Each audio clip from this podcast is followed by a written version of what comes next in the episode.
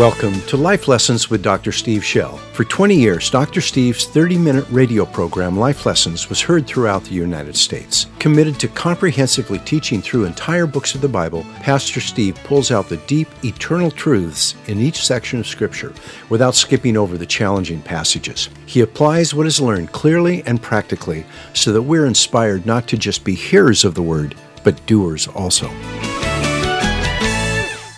Lord, we ask you to open our ears and eyes. We want to hear you. We want to see you. We are your disciples. 2,000 years makes no difference whatsoever. We follow you as much as Peter and Andrew, James and John. Your words to them are your words to us. Your call to them is your call to us. We are your people. We ask you to let us see you, let us hear you, let us walk by the lake today and listen to you talk to Peter. Let that go deep in our hearts. Lord, you are, you are just and righteous. You are good and fair in all that you do. But you have created us, and you have a path for each of us. Help us embrace that path. Help us embrace our discipleship and move forward in it. We ask for that. And Lord, I ask for, the, for, the, for your hand, your grace upon me to just get out of the way and let us watch you and listen to you. In Jesus' name, amen. Jesus had told his disciples uh, to meet him in Galilee after, after the resurrection. He actually said that before he was crucified, but, he, but he, the angels did and he did afterwards. He says, Wait for me in Galilee. So they did. They went up and they waited, and apparently he didn't show up right away. Uh, and so one point, Peter uh, said to several of them, I'm going fishing. Uh, he needed to make some money. I mean, he's got a family, he's got a wife. We know he's got a wife, and undoubtedly has children. And so he's got to support his family, and so did they. And so seven of them went fishing with Peter. They went out there on the, on the, on the, the lake, the Sea of Galilee, and uh, fished all night. We talked about how they did that. They used, a, what we think, a, a trammel net, uh, this two sided net with a, with a gill net in the middle uh, and they caught nothing all night. And then, as the first light of dawn began to break, the, they saw a, a, man standing off the shore. Their boat was about 100 yards off the shore. Uh, my guess is they're there on the north shore of the, of the, of the lake. There's actually a place, uh, a place called Tabgha where there, there's warm water that comes out, and there's a, there's a lot of fishing right there. And they may well have been right off that, that shore. And uh, they, they see a man standing on the shore, and the man calls out to them, and he says, Boys, you don't have any food, do you? That's what he said. He didn't say fish. Uh, he said, Do you have any food, do you? And that was their condition. And uh, they, uh, I would think, you know, if you're a good fisherman, you muttered no. And then he said, well, Throw it on the right side of the boat. Uh, and they did. And no sooner did they do that than the thing took on 153 large tilapia. Uh, and, and how do I know it's tilapia? There's two kinds of fish you can eat in that lake.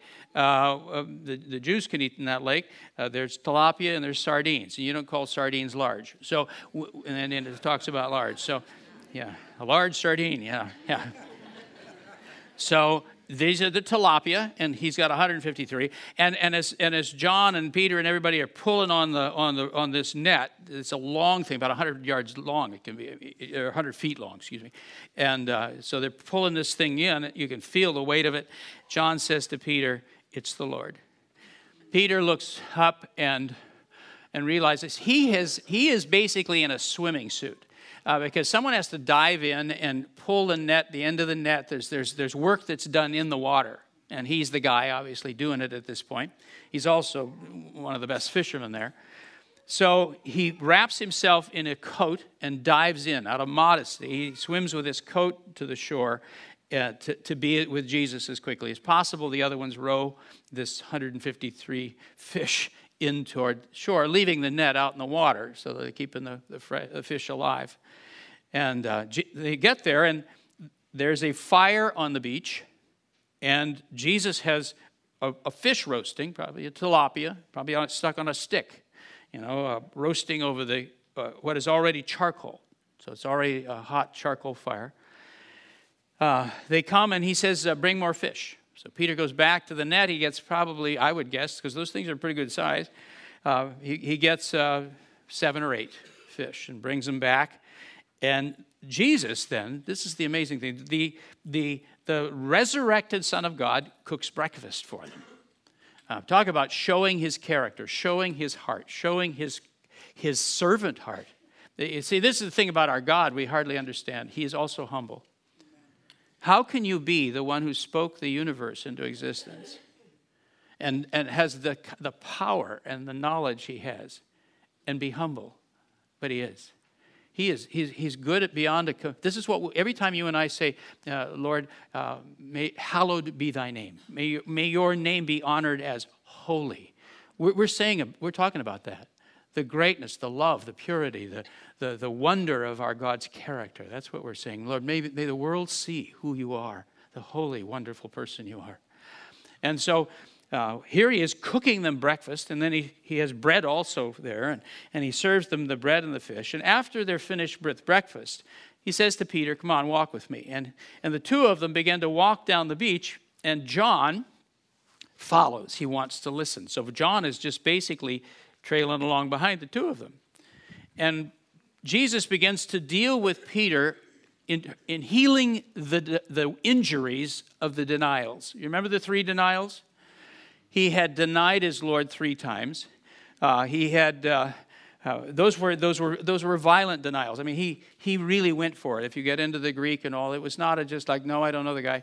He, he had he had vehemently denied the Lord in the face of these things, and he was he, Jesus. I think had already forgiven him. He'd already had a private appointment with him, but he uh, Peter's injured. Peter's whole uh, he's ashamed. And that's going to hold him back. He's not going to be the uh, apostle he needs to be when you're full of shame. You, you just aren't going to go anywhere. none of us are. We saw how the Lord healed the damage of those denials and restored Peter. He, he, he, he restored him and then he gave him a fresh assignment each time. Remember those assignments? Uh, f- feed my little lambs, shepherd my little sheep, feed my little sheep. That's, that's the things that it actually says. Each time he's told to care for God's people, care for God's people. So he's given reassignment. And then Jesus does something that's really shocking. He tells Peter how he's going to die. He tells him he's going to be crucified. And it stuns Peter, and he reacts poorly. Lord, open the word in Jesus' name. Amen. We're in John chapter 21. We'll look at verse 18. So he's had the we've we've had the Lord say to him, "Do you love me?" Three times. Peter said, "Yes, I love you." Uh, uh, in his own way, three times, and then it says in verse 18. Truly, truly, I say to you, when you were younger, you used to gird yourself and walk wherever you wished. But when you grow old, you will stretch out your hands, and someone else will gird you and bring you where you do not wish to go. Now, this he said, signifying by what kind of death he would glorify God. And he said, and when he had spoken this, he said to him, Follow me. Would you say, Follow me? Follow me. Peter, turning around, saw the disciple whom Jesus loved following them the one on whom he, the one, pardon me, the one who also had leaned back on his bosom at the supper and said, Lord, who is the one who betrays you? Just notice what a long, sort of uh, uh, extended de- description of John is there. Why does all that there? I'll, I'll tell you why I think it's there. So Peter, seeing him, said to Jesus, Lord, what about this man? And Jesus said to him, If I want him to remain until I come, what is that to you? You follow me. Say, You follow me. Is God fair? No two people are alike. God designed us that way. He loves variety. There aren't two snowflakes or blades of grass or grains of sand that are alike. No two people have the same fingerprints, let alone the same personality. Haven't you noticed that? Anyone who's been a parent or, or, or even an aunt or uncle, you, you think, okay, when I raise my children, they're all going to be like this. Yeah, well, good luck with that. They will all come out with their own personalities. They will all be wildly different. You wonder, how on earth did you all come out of the same family, you know? and they'll be different. And, and you, as a parent, have some influence, uh, but that's all it is. They are designed and, and, formed and made with their own personality and their own being. It's a, it's a unique thing. God does that. We are fearfully and wonderfully formed in, in, the, in our mother's womb. And, and David, when he, when he wrote that psalm, David is reflecting on the fact that he is he is uh, going to be the king. He, he, well, he isn't the king, the king now. And he says, Somehow, God, you knew I was going to be the king of Israel when you formed me in my mother's womb. And you knit me and gave me the capacities that I need to do this job. You knew that long before I was even birthed. You knew what I was going to be. Now, that truth is true for you and me as well. God designed you. He, he knit you in his mother in your mother's womb for the calling that he has on your life. This has nothing to do with whether, you're, whether you think you're good looking or bad looking. This has nothing to do with uh, those kinds of things. It's not talking about that at all. It's talking about your capacity, your spiritual capacity, your gifting to be who you're supposed to be. Which, by the way, is an, if that's true, let's suppose it's true. that God actually did knit you in your mother's womb for the calling that's on your life. When you line your life up with that, you are really good. Do you see it? You are good because you are literally created to do that. When you turn your life and go another way, that's not the calling of God, you're on your own. And it's just plain old you. You're not nearly as effective as when you're lining your life up. This is the key to success. You and I need to find out how God's made us and what He's called us to do. And when we line our life with that, there's a whole new energy to it. Here, here's an example of this. If I, if you said, Steve, sign your name, I'm right-handed. So I take a pen, boom, I, I just a flourish there. It's my name. Look at that. Now you say, change it to the other hand. Oh boy. Now, I'm, I mean, I can do it, but it's going to take me a long time it's going to be ugly, uh, you know, and, and it's going to take a lot more work. That's what it's like when you're out of your calling and gifting. You're left, you're, you're, you're the opposite handed, whichever that is for you. You see that? When you're, in, when you're in what God made you to be, there's a fluidity to it, an ease to it, there's, an, there's a, just a grace to it because He's made you to do that. That's what David's reflecting on. He says, You designed me so I could do this. You're awesome.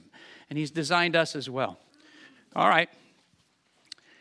Everything, but, but those differences, uh, everything about us is different, including the path He has planned for our lives, but those differences have nothing to do with favoritism. Everything God does, which is not the same as everything that happens. Let me emphasize that uh, it, is not the same as everything that happens. That's fatalism. That's, a, that's like, well, uh, you, you, know, if you, if you, it seems like professional athletes right now have three things they always say. One is they may say, I give glory to God, hallelujah. The other is, I think everything happens for a reason. And the other is, I got to believe in myself. Those are the three things. No matter if put a microphone in front of them, they're going to say one of those three things. Everything does not happen, at least for a good reason. There is a devil, and there is sin. And there are things that happen that are not at all God's will in, in this world. And so you cannot just ascribe everything that you see and say, well, that's God, see, He's in charge. Uh, you, you create a, you create a, a horrible uh, picture when, when, that, when you do that. Everything God does, which is not just the same as everything that happens, is just and fair and flows out of His perfect love. He has designed a different plan for each person's life, not because he loves one and, not the other, but because he understands the unique way he formed each person to serve him. So, those who compare themselves to someone else and make judgments about God based on the differences they see will always be misled. They will conclude that God is unfair. When you begin to compare yourself, when you look around and say, well, I'm not like that, I'm not like her, I'm not like him, and I, I can't do, if you begin to do that, you will always conclude, sooner or later, that, that God likes other people a lot better than you and, and sort of left you out of the equation. You were the end of the line, you know, there just wasn't much left when they got to you. Uh, it's surprising that John, at the very end of his gospel would give us such deep insights into Peter's heart. Isn't that interesting? I mean, you would have, he could have closed his gospel after the resurrection, you know? But he puts this chapter in. He wants us to hear this. Clearly, there were lessons in the way Jesus ministered to Peter that John wants us to learn. First, he lets us listen as Jesus removed the shame that had gripped Peter as a result of his three denials in the high priest's courtyard. And now, in, these ver- in the verses we're studying today, he lets us listen to the conversation that took place when Jesus told Peter how he would die. We hear the prophecy, and then we watch Peter struggle to accept it. What Jesus said frightened him, and I think he reacted by becoming defensive.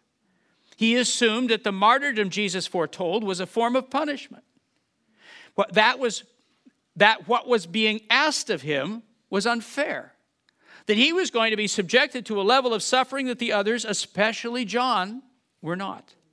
It appears that Peter worried that Jesus loved John more than he loved him. So he asked Jesus how John would die, not out of innocent curiosity, but because he wondered if Jesus was being fair. It's no surprise then that Jesus didn't answer that question. Instead, he spoke to the suspicion that caused the question. Basically, he asked Peter, Don't you trust me?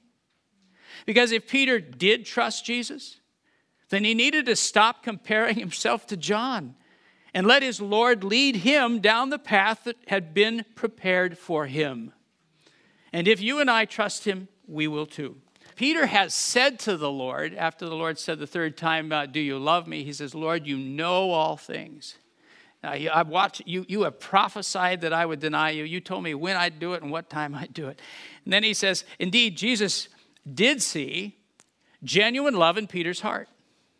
So, after carefully restoring him from the damage he had done to himself by those three denials, Jesus prophetically assured him that he would never deny him again.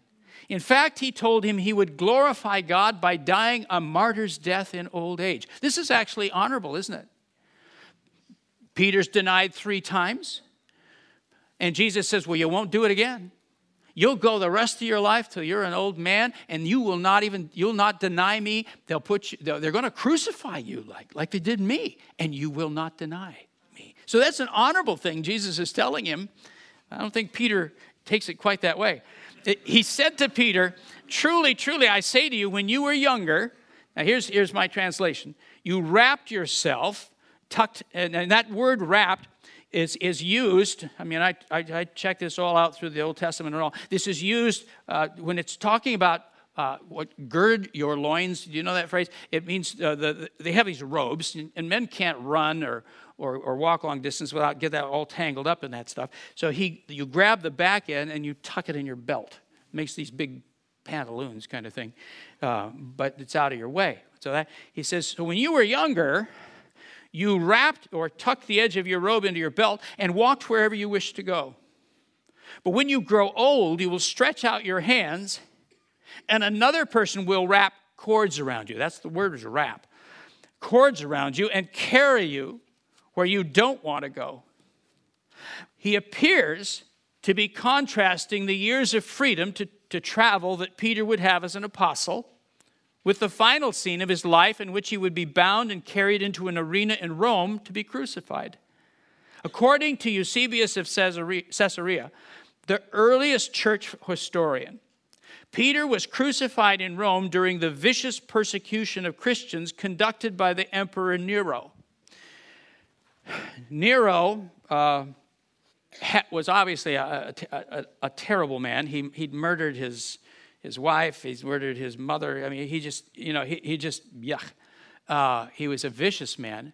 And a, and a fire in 60, the July of, of 64, AD 64, I think it was.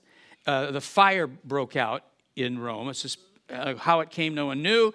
And it burned, I think, if I recall, something like 10 out of 14 wards of the, of the city. It just, it just ravished the city. And uh, Nero then claimed a bunch of that land that, of, the, of the houses that were gone now and put a park and put a palace area for himself in it. And so the word went out through, through Rome. Nero did that. He started that fire so he could get the land. And it really, be, you know, you can imagine the, the, the, the, the anger that's rising in the city. And so to protect himself, I guess he, had, he really had sat on his balcony while the fire was going and played his lute and recited poetry. So he wasn't alarmed, shall we say. And uh, so, so he, his way of defending himself is say, I didn't do it, the Christians did it. And so, in order to show his fury against the Christians who had burned down Rome, uh, he, he began to do the horrible things to them. There's a, there's a movie out right now called The Apostle Paul. Or something. I haven't seen it, but I've seen some clips from it, and I could just tell from some of the clips. They're showing you some of the things he did, and I'm not going to describe it. It's just awful. Uh, but that, that persecution broke out then about the middle of, of, of 64, and it ran through till uh, 67. That's when it, it, things got so bad for Nero. Uh, he was persecuting and all, but, but it got so bad that he left Italy and he went to Greece. and he gets in a, anyway, never mind, he's an idiot. Uh, uh, he, he, gets in a play, he, you know, he thinks, he's a, he thinks he's an artist, and so he's on the stage reciting stuff and all. And then he gets all enthusiastic and releases Greece from their obligations to Rome. And finally, in 68, he had one of his loyal servants kill him. He committed suicide. So, right in that period is when Paul, uh, his head was cut off, and it's when Peter dies. In fact, if you read 1st and 2nd Peter, those letters are written in Rome by Peter uh, as, that, as that, that whole thing is happening. Uh, remember where Peter says, uh, Don't be alarmed at the fiery trials that are among you? Yeah, he, they are too. I mean, he's not kidding. This is a horrible thing that goes on. Well, they get a hold of Peter, and Peter is crucified upside down, apparently, is what the historians tell us. He was crucified upside down after watching his wife crucified. And he cried out to her as, as she was being crucified. You know, he calls her name. Uh, uh was it Tertullian? I don't remember. Eusebius. They cried out, he cried out her name and, and said, Remember Christ. Remember Christ. And then they turned him upside down and he was crucified. This is in the Roman circus, uh, which, by the way, if it would be roughly right there at St. Peter's Square right, uh, today. And there is a painfully vivid way uh, quality to the way Jesus described what would happen to Peter. He said, You will stretch out your hands, and another person will wrap cords around you and carry you where you don't want to go. These words seem to recall the moment when his own hands were stretched out and tied to the crossbeam that he would, he would be forced to carry to the place of his crucifixion. They also seem to recall the sensation of that cross being lifted up and placed on an upright post. They capture the feeling of helplessness that a victim would experience in that form of execution. In other words, Jesus was telling Peter, You are going to experience what I did. You are going to, they are going to do to you what they did to me. By the time John wrote this gospel, Peter was already dead, and his death had fulfilled that prophecy. John does not want his readers to miss that fact, so he adds this explanation. Now, this he said, signifying by what death he would glorify God. So, Peter probably died about AD 67.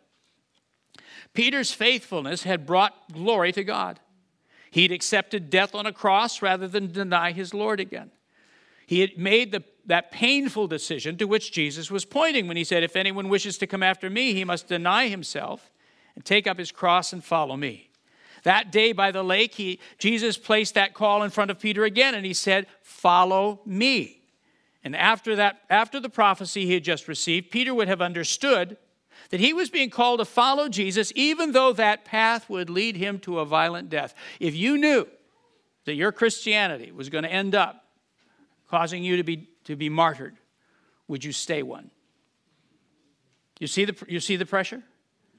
I mean, if you really knew, I mean, the Lord says, this is where you'll end up. You follow me, and this will happen to you at the end. Would you go, hmm? I mean, it, it, you, you, it, it, really, it really makes you think. It must have been hard for Peter to hear the prophetic words he was hearing. He was being told that his life would end in the horror of crucifixion. And though he was being assured that he would be faithful to the end, that was a painful prospect. Almost certainly, when Jesus spoke those words, he turned to look him in the eye. So it would be no surprise if Peter had felt a surge of emotion and looked away. John says at that moment he turned around and saw that he, John, was following them. And then he tells us that Peter asked Jesus a very strange question. He asked, Lord, what about this one? Meaning, what will happen to John? It's possible to assume that Peter was merely curious about his friend's future, but I think the way John describes himself here uh, indicates that there was more behind Peter's question than simple curiosity. John says that what Peter saw when he looked behind him was, quote, the disciple whom Jesus loved, who also leaned back in the Passover supper upon the breast of him, Jesus, and said, Lord, who is the one betraying you? At that final Passover meal, John had sat next to Jesus at his right side. That was the place of highest honor. And if Jesus placed him there, it may have meant that he thought of him as more spiritually mature than the others. And sadly, those men cared about such things. They had spent time discussing among themselves which one of them was the greatest. And to make the situation even more difficult, John's mother had tried to arrange for her sons, James and John, to be given the most powerful positions in Jesus' future kingdom. Remember this? John's mother is Jesus' aunt, Salome is Mary's sister. And so Salome shows up with James and John and basically says to Jesus, Your cousins should be at your, on either hand. You should put them on your left and your right. These should be your, your, your, your, your generals. It should be the, the main people in your kingdom. I mean, that, that went well, I'm sure, with everybody because they all saw it. It was in front of people. Yeah. So there may have been an element of jealousy in Peter's question. If Jesus was going to allow him to be martyred, was John going to be martyred too? Or would Jesus, pardon me, would John be spared a violent death, or maybe not die at all, but remain alive until the Lord's return? Jesus quickly put an end to Peter's foolish question. He bluntly told him, If I wish him to remain while I am coming, that's actually what it says. What is that to you? You follow me. He didn't say John wouldn't die. He didn't say John would still be alive at his second coming.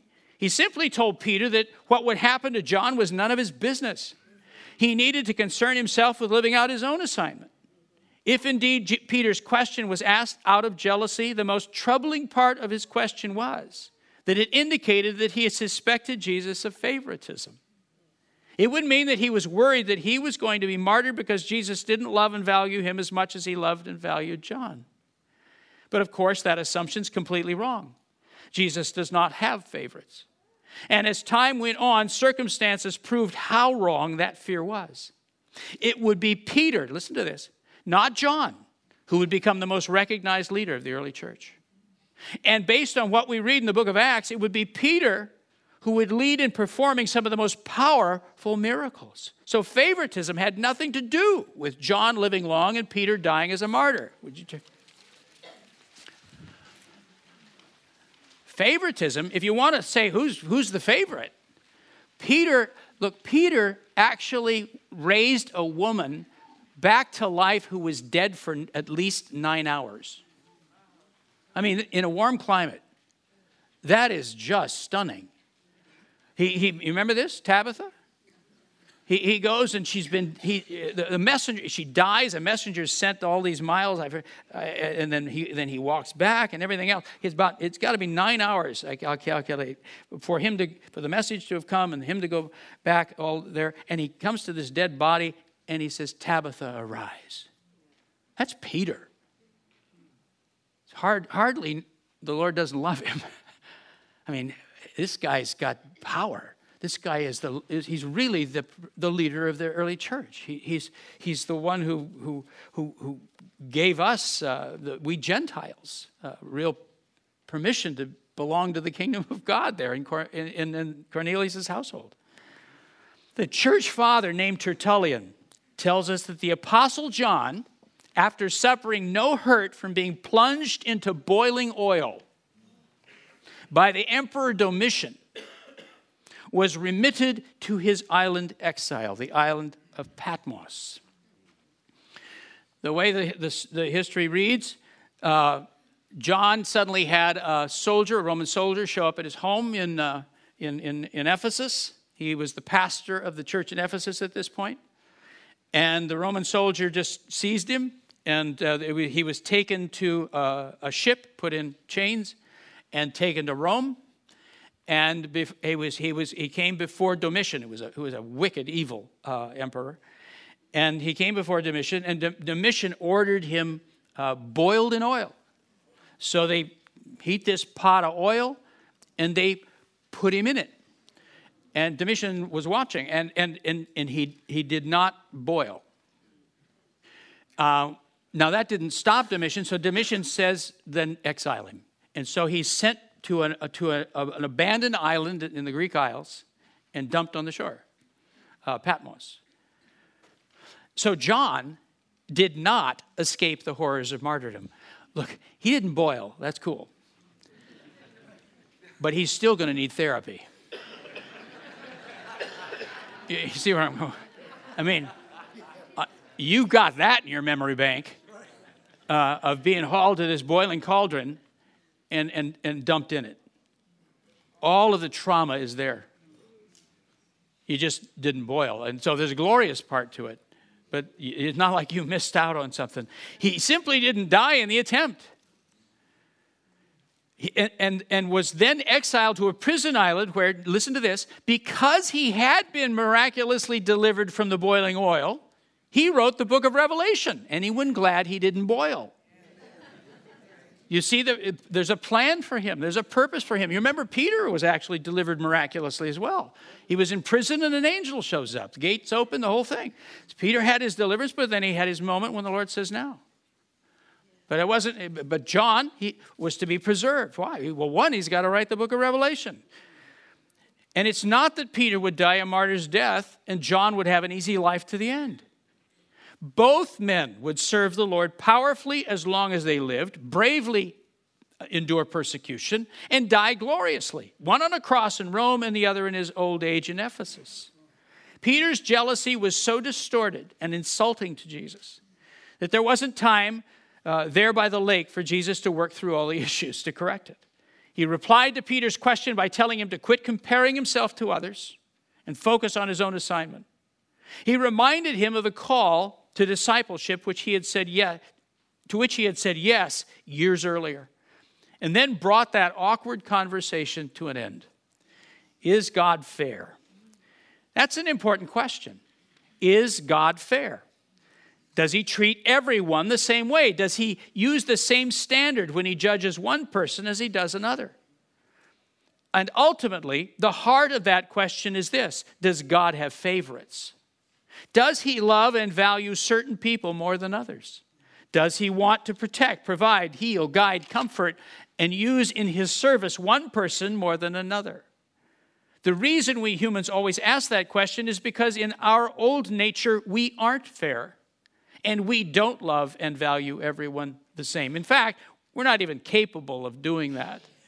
So naturally, we project our own limitations on God. It's hard for us to even conceive of someone who would be so unlike us, someone who could be completely fair and impartial.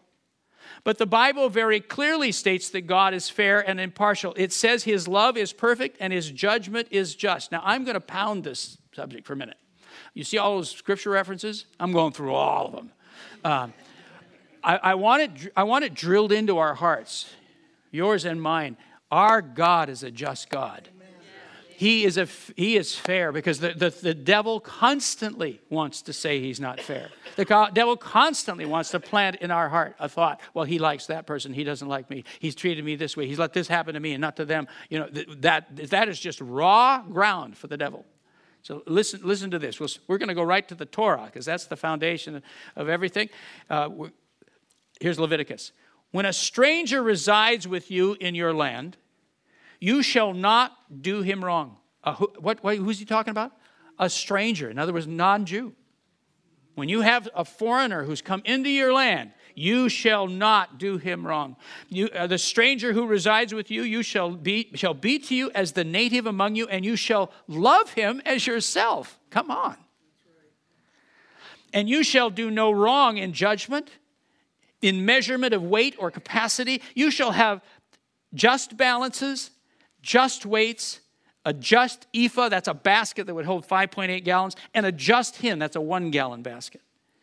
I am the Lord your God who brought you out of the land of Egypt. I love that line. You shall have just balances, just weights, a just ephah, and a just hin.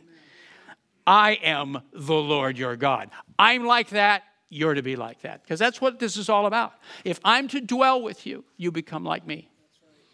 If I'm going to be among you and, you, I'll be your God and you'll be my people, you become like me. and this is who I am, so this is who you are. Deuteronomy, you shall appoint for yourselves judges and officers in all your towns, which the Lord your God is giving you. And they shall judge the people with righteous judgment. You shall not distort justice. You shall not be partial. Say that. You shall not be. The word partial is two words in Hebrew. It means you shall not look at faces.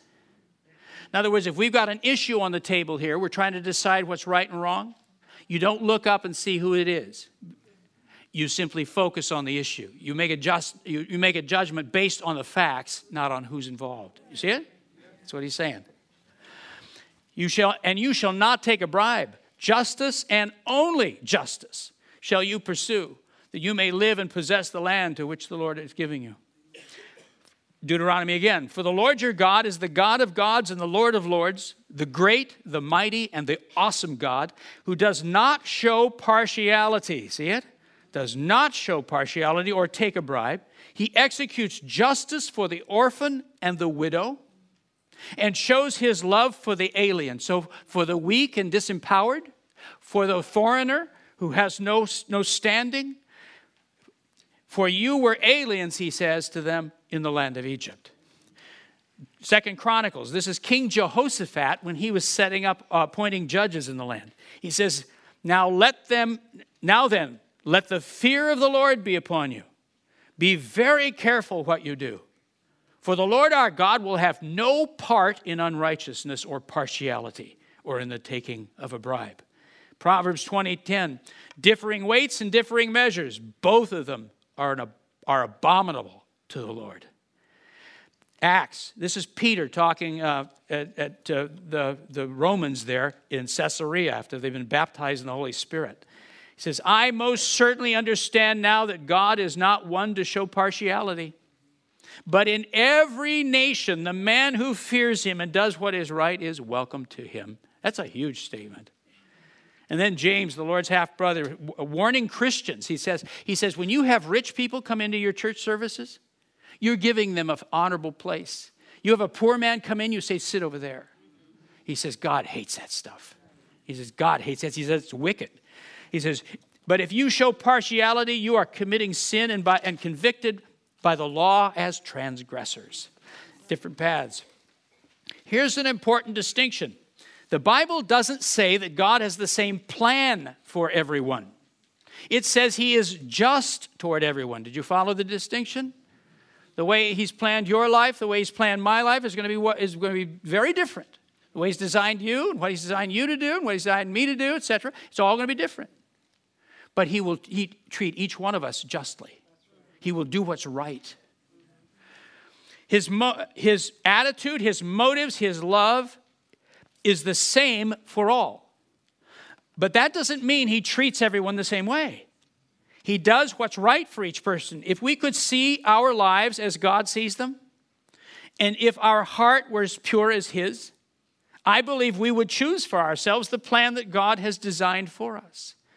But the problem lies in the fact that we can neither see as He sees, nor is our mind, even though He has given us a new heart, free from corrupt influences. So you and I may find ourselves questioning why God did something good for one person and not for another. Or allowed a trial to come into one life but not another. And if we allow the suspicion to remain in our thoughts that God is unfair, we can become bitter toward Him, believing that He has withheld something we needed, or we can become proud that, he, that our circumstances are better than someone else's. In other words, that's an attitude of favoritism. When Jesus said the words, Follow me, to Peter, he was reminding him that he had said yes to that call years earlier. It was beside that same lake that Jesus had said, Follow me, and I will make you fishers of men. And then, when he had appointed Peter as one of the twelve who would travel and minister with him, he had warned him, And he who does not take up his cross and follow me is not worthy of me. Why don't you read that out loud with me? And he who does not take up his cross Follow me. Peter, when he signed on as, an, as a disciple, had said yes to that. So there we are. Peter's, Peter, Peter's, Peter's staggering right now. Jesus says, This is how you're going to end. It's glorious. Peter's going, Not so good. Thank you. And then he turns and says, What about him? Jesus says, None of your business. He says, But you. And then he says those words, and he says them to him twice. I mean, he knows, he, he, reckon, he says, Didn't we agree you would follow me? Didn't we agree you would take up your cross and follow me? Why is this a surprise to you? Are you backing out? You said yes to it once. Are you backing out now? So he was challenging him to decide. Those were the terms of their original agreement. Now that he knew where his discipleship would lead, was he still committed to it? Not everyone who follows Jesus dies a martyr's death. But every true disciple will find that following Jesus leads to a very real and painful surrender. Did you hear that? I'm going to say it again. You know, look, Christianity is being marketed in America as simply a, a great way to get stuff. God will do this for you, he'll do this for you. Here's how you do it. Here's how you pray it. Send me a thousand bucks, and He'll give you, you know, more, and all of that kind of thing. It's been turned into a coarse market. God is our provider, He is our protector, etc., etc., etc., but He's our Lord. And we become disciples of Jesus Christ. This is what real Christianity is. And when I say yes to that, I basically sign on to live for Him the rest of my life. I follow Him in whatever path of life He's ordered for me. I will, in my heart, I'm His. And what I do and decisions I make and the, and the way I, I lead and conduct my life is, is, is as an act of worship and an act of obedience to Him. That is how I live my life. I'm a disciple of His. I signed on to this. So, everyone who, we, we won't all die martyrs' deaths, but we all will, uh, if we follow Him, it'll lead to a very real and painful surrender. He will lead us to a place where we will die to our own ambitions and live for Him. We will spend a lifetime saying no to wrong impulses from our flesh and temptations from the enemy. That in itself is a cross. We will give more generously than we ever thought we would, could give. We will serve longer and more selflessly than we ever thought we, would, we could serve. And we will suffer rejection, ridicule, and maybe even harsh treatment at the hands of those who are hostile to God. The persecution Peter and John suffered was more intense than most of us are likely to experience. They were the first witnesses carrying a new faith into a dangerous world. But the path they chose that led both men to suffer for their Lord is the same path Jesus calls us to walk. He turns to those who would be his disciples and says the same words Follow me. Each of us will be given a different assignment. One assignment might look easier than another. But in truth, it won't be. Look, you may look around and say, oh, well, I've got it hard, but they've got it easy. I've been a pastor a long time, and what I've learned is behind each life, there's pain. Everybody's got their own issues. Everybody's got their own challenges. And, and, and some people who look like they got it all together in, in the quiet of their life are, are, are dealing with some very, very painful, very ugly issues and they're walking out their discipleship. You cannot judge somebody by the, by the surface. And it isn't, just isn't for us to do. You can't look around and say, I've got it hard and they've got it easy, or, or, or, or uh, any of those kinds of things. Each of us has our own walk. Their assignment might look easier than one assignment might look it, but in truth it won't be. It will be just, it will just be different. Why? because God is fair. He has no favorites. He loves and values all of us equally. There are a few questions we can ask ourselves that will expose whether or not we believe God is fair. Here's one Have I learned to be grateful for the way God made me and where He has led me? Or do I find myself constantly comparing myself to others? If you and I find ourselves constantly comparing, and this is, this is, by the way, one of the things that just cripples pastors. It is just a miserable part of pastoring because you look at somebody and their, their, their church is doing well, or, or, or this ministry is doing well, and, and you're struggling. You think, God, why don't you love me? Why do you, you know, and you, and uh, you, you hate me, don't you? You know, and, and you, you just go through all kinds of agony on this. Number two, When something good happens to someone else, am I glad or do I feel jealous and wonder why God loves them more than me? Can Jesus ask me to do something? Number three, can he ask me to do something difficult without me becoming angry at him? Number four, can he ask me to do more than those around me are doing without me feeling sorry for myself? Well, how come you don't ask them to do this? I mean, how come I'm the one that's got to go work with the kids? uh, I have more to say on that. Do I feel he asks me to do things he wouldn't ask those he really values to do? Has he asked you to, you know, I, I, I just mentioned children. I've had people say this. I've, I've, I've, asked people at times, would you, would you lead a ministry with, with this? I can think of one person who says, no, I'm, I'm just not called to children. But that person wanted uh, me to give them position in other areas. And my thought, frankly, if you, won't, if you don't see the value of children, why would I turn you loose on adults? to be quite honest with you, if you don't either get it, that these are human beings, in fact, with whole lives in front of them, if, see, you can tell how a person feels about everybody by the way they treat the weakest. The way a person treats children, even animals, the way they treat the weak or the poor, those who can give them nothing, those who can do nothing back for them, the way they treat them is the way they really feel about everybody but they simply have to, they're, they're nice to some to get something. So it's a quid pro quo thing we go into. I'll be really nice to these because they'll give me money. Or I need, I need, the, I need their influence. I need, their, I need whatever it is. I'll, I'll do. So you can tell how when people treat the poor, when they, people treat those who are, who are challenged in various ways, when people treat the, the, the, the young or the very old, the way they treat them, you can see who they really are by that.